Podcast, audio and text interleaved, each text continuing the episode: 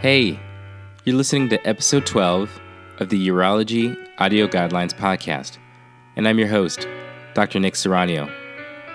In this episode, we'll briefly discuss early detection of prostate cancer.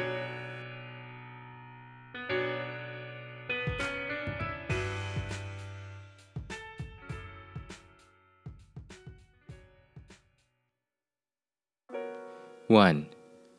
The panel recommends against PSA screening in men under age 40 years. 2.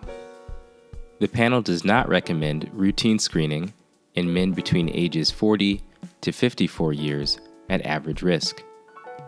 Those at higher risk may include men of African American race and those with a family history of metastatic or lethal adenocarcinomas, for example, prostate, male and female breast cancer, ovarian, and pancreatic, spanning multiple generations, affecting multiple first-degree relatives, and that developed at younger ages.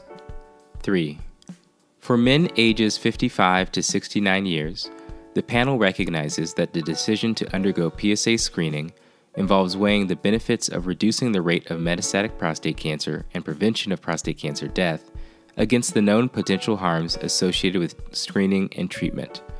For this reason, the panel strongly recommends shared decision-making for men aged 55 to 69 years that are considering PSA screening and proceeding based on a man's values and preferences. Multiple approaches subsequent to a PSA test, such as urinary and serum biomarkers, imaging, and risk calculators, are available for identifying men more likely to harbor a prostate cancer and/or one with an aggressive phenotype.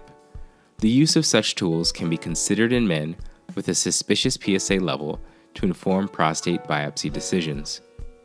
4. To reduce the harms of screening, a routine screening interval of 2 years or more may be preferred over annual screening in those men who have participated in shared decision-making and decided on screening.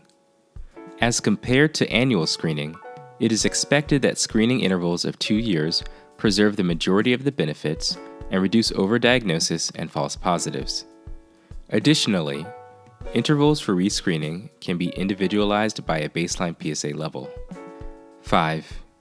The panel does not recommend routine PSA screening in men aged 70 plus years or any man with less than a 10 to 15 year life expectancy.